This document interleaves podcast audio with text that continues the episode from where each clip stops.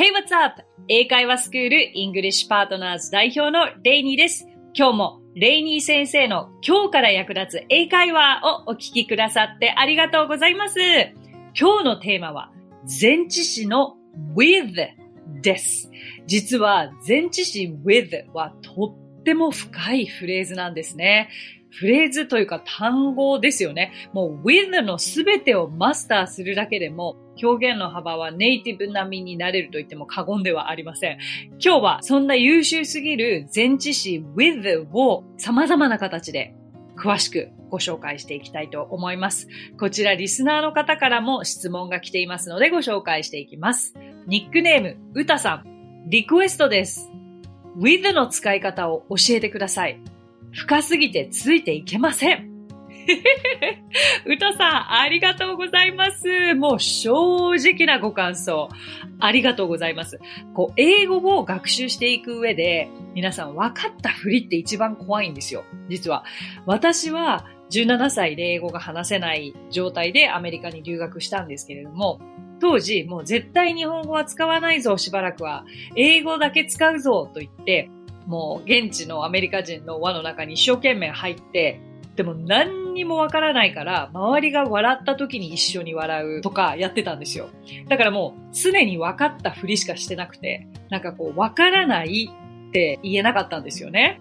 だからこのうたさんのようについていけない、分からない、素敵です。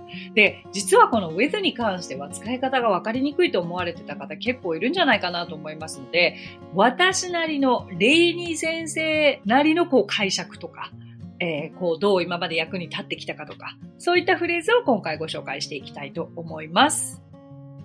そもそも with というのは実は使っていけばいくほど複数の意味を持つということに気づくんですよ。あと複数の使い方をするということにも気づくんですよ。だけど、まず最初に頭に思い浮かぶのは一緒にという意味ではないでしょうか。で、英語がまだあんまり理解できていなかった時というのは、英語を相手に話されると、耳に入ってきた英語から一字一句訳していっちゃうっていう癖がありませんか？いや、私そうでした。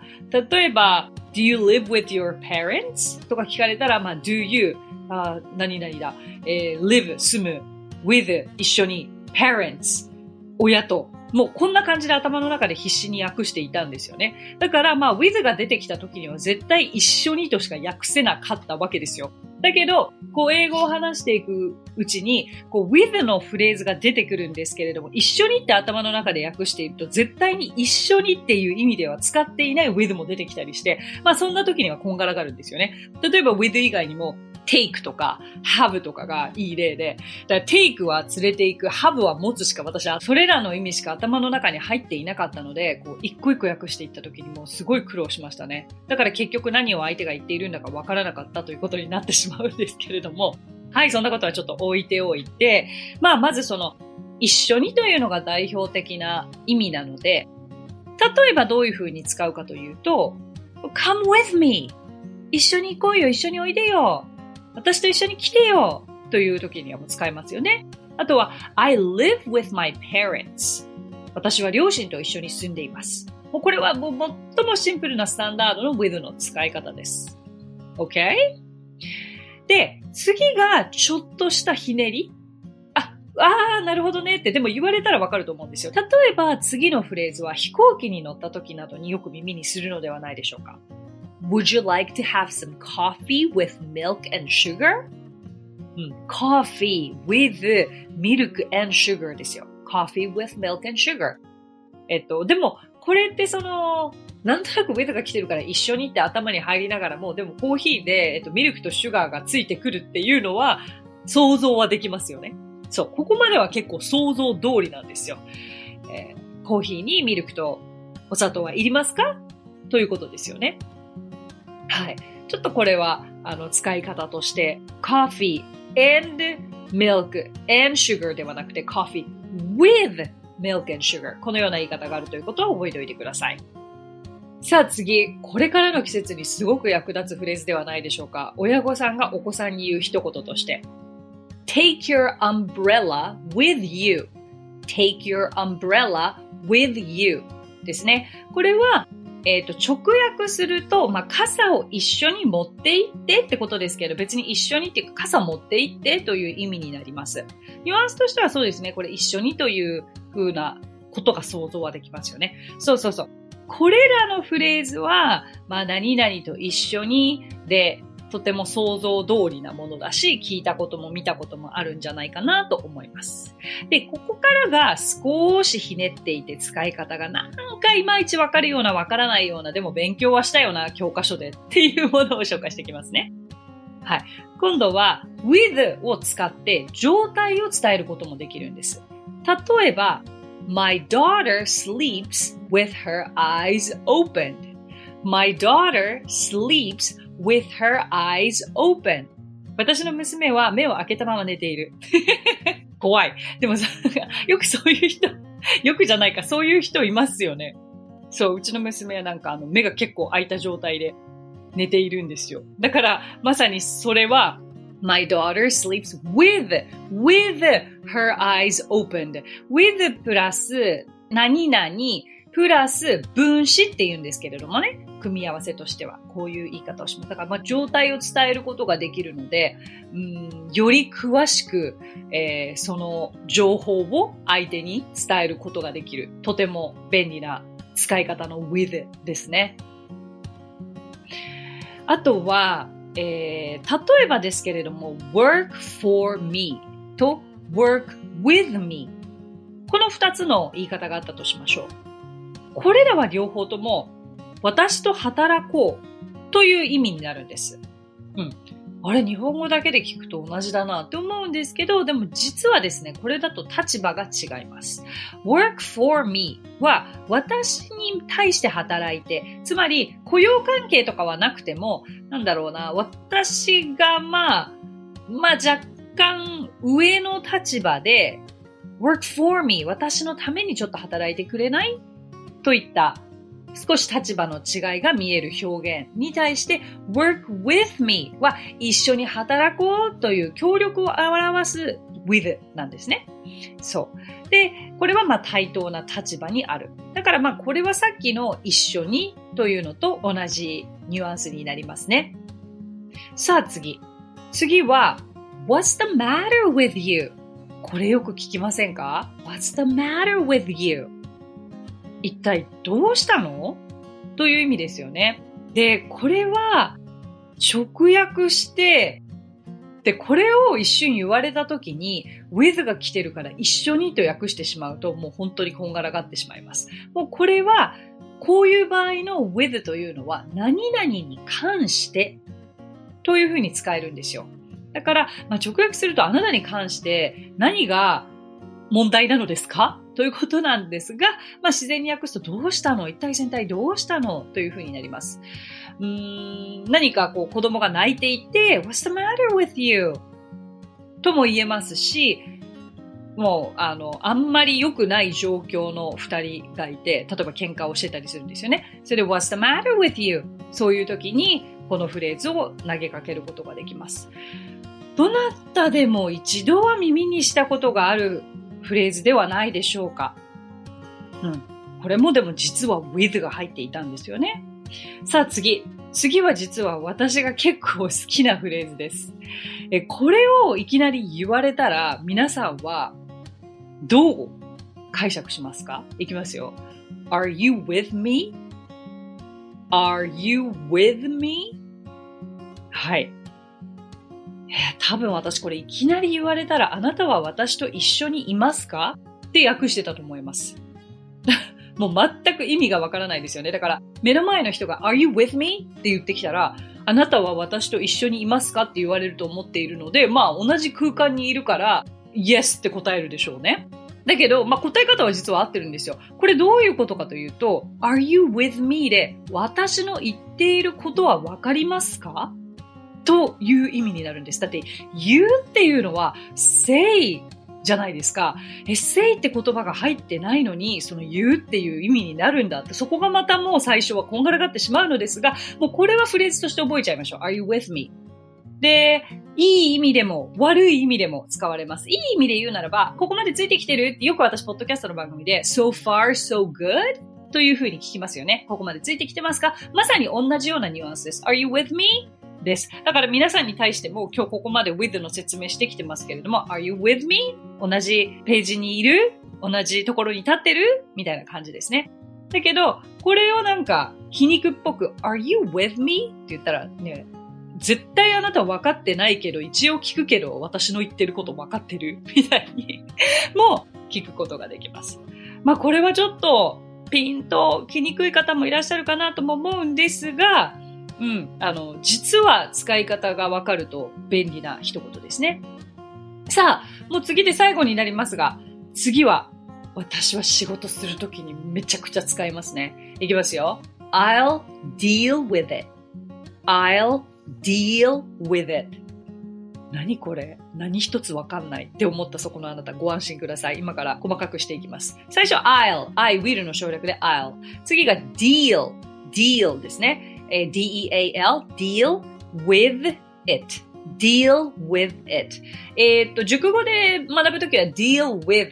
でこう単語の勉強とかもしていらしたんじゃないかなと思いますけど、対応する、対処するという意味になります。例えばうちの英会話スクールの事務の方々が私にレニーさんこれやっといてください、対応お願いしますと来たら私は対応しますっていうふうに答えますよね。それを英語で言うと I'll deal with it というふうになります。で、上司が部下に例えば命令をするときとかは deal with it、 これだと命令形になりますよね。こういうふうに使うことができます。あとですね、おすすめのイディオムがあります。これも私は大好きな表現でして、get along with という言い方があるんですね。まあもうだからイディオムなので、これって直訳すると一個一個なんですかじゃなくてもこれでまとめてどういう意味かということなんですが、get along with 何々で、まあ何々の部分は人に当たるんですけど、人とうまくやる、誰々とうまくやっていく、要はまあ仲良くやっていくというニュアンスになります。どういう使い方をするかというと You need to get along with him You need to get along with him だったらあなたは彼とうまくやっていく必要があるとか、例えば I've got along with my roommateI've got along with my roommate だとすると、ルームメイトとうまくやっている。このような表現になります。これ知っておくと便利ですね。あと会話でこれ役立つんじゃないかなというのが、keep in touch with 誰々。keep in touch with 誰々。で、keep in touch って皆さんお分かりになりますか？こう連絡を取るという意味なんですけど、よくこう別れ際とかに Let's keep in touch というと、また連絡取り合おうねというすごいカジュアルな一言になります。まあ別れ際の挨拶でもすごくおすすめですよね。で、これを例えばね、最近彼女と連絡取ってるとか、あ、私彼女と連絡取ってるよ。彼女とこのとの部分ですよね。そうすると I sometimes keep in touch with her。このように使うことができます。だから、まあ、彼女と連絡時々取ってると聞きたければ Do you sometimes keep in touch with her? このような使い方ができます。はい、なんかちょこちょこ小出しにいろいろと with をご紹介していきましたが、一度に with を全部なんか理解しようとしなくて大丈夫なんですよ、うたさん。出てきた時にこの with はどの部類に属するかなとかでいいと思います。あ、これは一緒にという意味か。あれ、これは一緒にという意味ではないから違う意味なんだろうな。あ、この間レニー先生が番組で言ってたどれかの部分かなぐらいでいいので、with が出てきたら with を意識する。で、with 一つで成り立たないんだったら、あ、これきっとイディオムだ、熟語だ、前後にくっついてるかもしれない。そういう意識さえ変われば、with もスッと入ってくるのではないでしょうか。まあ、いずれにしても with のいろいろな使い方を知っていると会話も豊かになってくると思いますので、今日ご紹介したいくつかのフレーズがうたさん、そして皆さんにとってお役に立てれば嬉しいなと思います。今日お話ししたフレーズや単語はノートというサービスの方で文字起こしをしております。ノートへのリンクは番組詳細欄に記載していますので、こちらもぜひお役立てください。さて、今回も番組へのコメントもいただいていますので、ご紹介できればと思います。ニックネーム、シャンさん。レイニー先生、はじめまして、こんにちは。いつも楽しく勉強しています。私は小学5年生の時に難聴になり、ずっと音のない世界で過ごしてきましたが、2年前に人工内耳手術をして聞こえが戻ってきました。せっかく聞こえるのだからいろいろ聞いたり、何か新しいことに挑戦しようと思い、Spotify を探していたところ、レイニー先生のポッドキャストに出会いました。なかなか思うように理解できず、何度も巻き戻して聞いていますので、あまり進んでいませんが、奮闘中です。先日ずっと勤務していた職場から異動命令が出ました。なんと英語も話せない、日本語すら聞こえづらい私が英語ばかり話す職場に異動になりました。ますますレイニー先生の番組を聞き、少しでも英語を理解できるように日々続けていきます。ということで、シャンさん、胸がいっぱいです。本当に見つけてくださってありがとうございます。すごいですね。もう新しい世界ですよね。もう今まで音のない世界で暮らしていらしたからこそ、いきなり耳が忙しくなって結構疲れるんじゃないですか。お疲れになるんじゃないでしょうか。だからどういうふうに英語を感じ取られていらっしゃるんでしょうね。あ、でも小学校5年生まであれですものね。ずっと日本語も聞こえてきていたし、音は聞こえてきていたわけですから。日本語と英語もそれなりにあれですよね。おそらく耳からは入っていたかと思いますけれども、こう、もしかするとその音がない世界に暮らしていらした時に、英語というのは想像の中でしかなかったものですよね、おそらく。それがじゃあいざ聞こえるとなると、想像していた英語と実際に耳に聞こえてくる英語ってどう違ったかとか、そういうのも興味ありますね。そんなシャンさんにポッドキャスト番組に出会ってくださり、そして、ここで何かを学んでくださっていることがとても嬉しいし感動しております。すごいですね。今って本当にこう英語話せる話せない関係なく、英語ばかり話す職場や部署に移動させられるということを結構伺います。そうやってうちのスクールにも、いや実は移動になっても英語ばっかり話さなきゃいけないので助けてくださいと言って、うちのスクールにいらしてくださる方もいらっしゃるぐらい。でもこれはまあかなり最初はショックかもしれませんけれども、考え方を変えれば、もうこうでもしないと英語の勉強をしてこなかったからこそ神様からのプレゼントって思えばいいですよね。シャンさんも我々にできることがあったら、ぜひもういつでも、もう体験レッスンでもいらしてくださいね。とにかくこうポッドキャストからは、私の経験してきたこと、私が分からなかったけどこうやってこの文法を理解しましたよということは経験を通してお伝えしているつもりですので、そう、何度も巻き戻して、このやり方は大正解だと思います。ご自身なりに腑に落ちて理解ができるまで聞く。でもそれ以上分からなければ、やっぱり自分で解釈したりとか、分かったふりをするのではなく、やっぱり、聞きにいらしていただけたらなと思います。シャンさん、ありがとうございます。頑張ってくださいね。さて、この番組ではご感想やリクエストなどお待ちしています。番組詳細欄にあるリンクよりお気軽にご投稿ください。そして Apple Podcast ではレビューもできますので、こちらにもぜひレビューを書いてもらえると嬉しいです。それでは最後に今日のあれこれイングリッシュ。さあ、今日はですね、あんまりじゃないですね。一回もこう英語を一緒に言ってみましょうという部分がなかったので、このあれこれを使って皆さんに絶対に英語をちょっと言っていただく練習をしたいと思います。30秒でスラスラ言える What do you like to do の練習方法です。いいですか皆さん。今から30秒で What do you like to do をスラスラと言えるようになる練習方法をお教えしますので、レイニー先生の後に続いて、とにかく声に出して、大きい声の必要はないですよ。口を大きく開けて、ゆっくりはっきり丁寧に発音してみましょう。いきます。What do you like to do? What do you like to do? はい。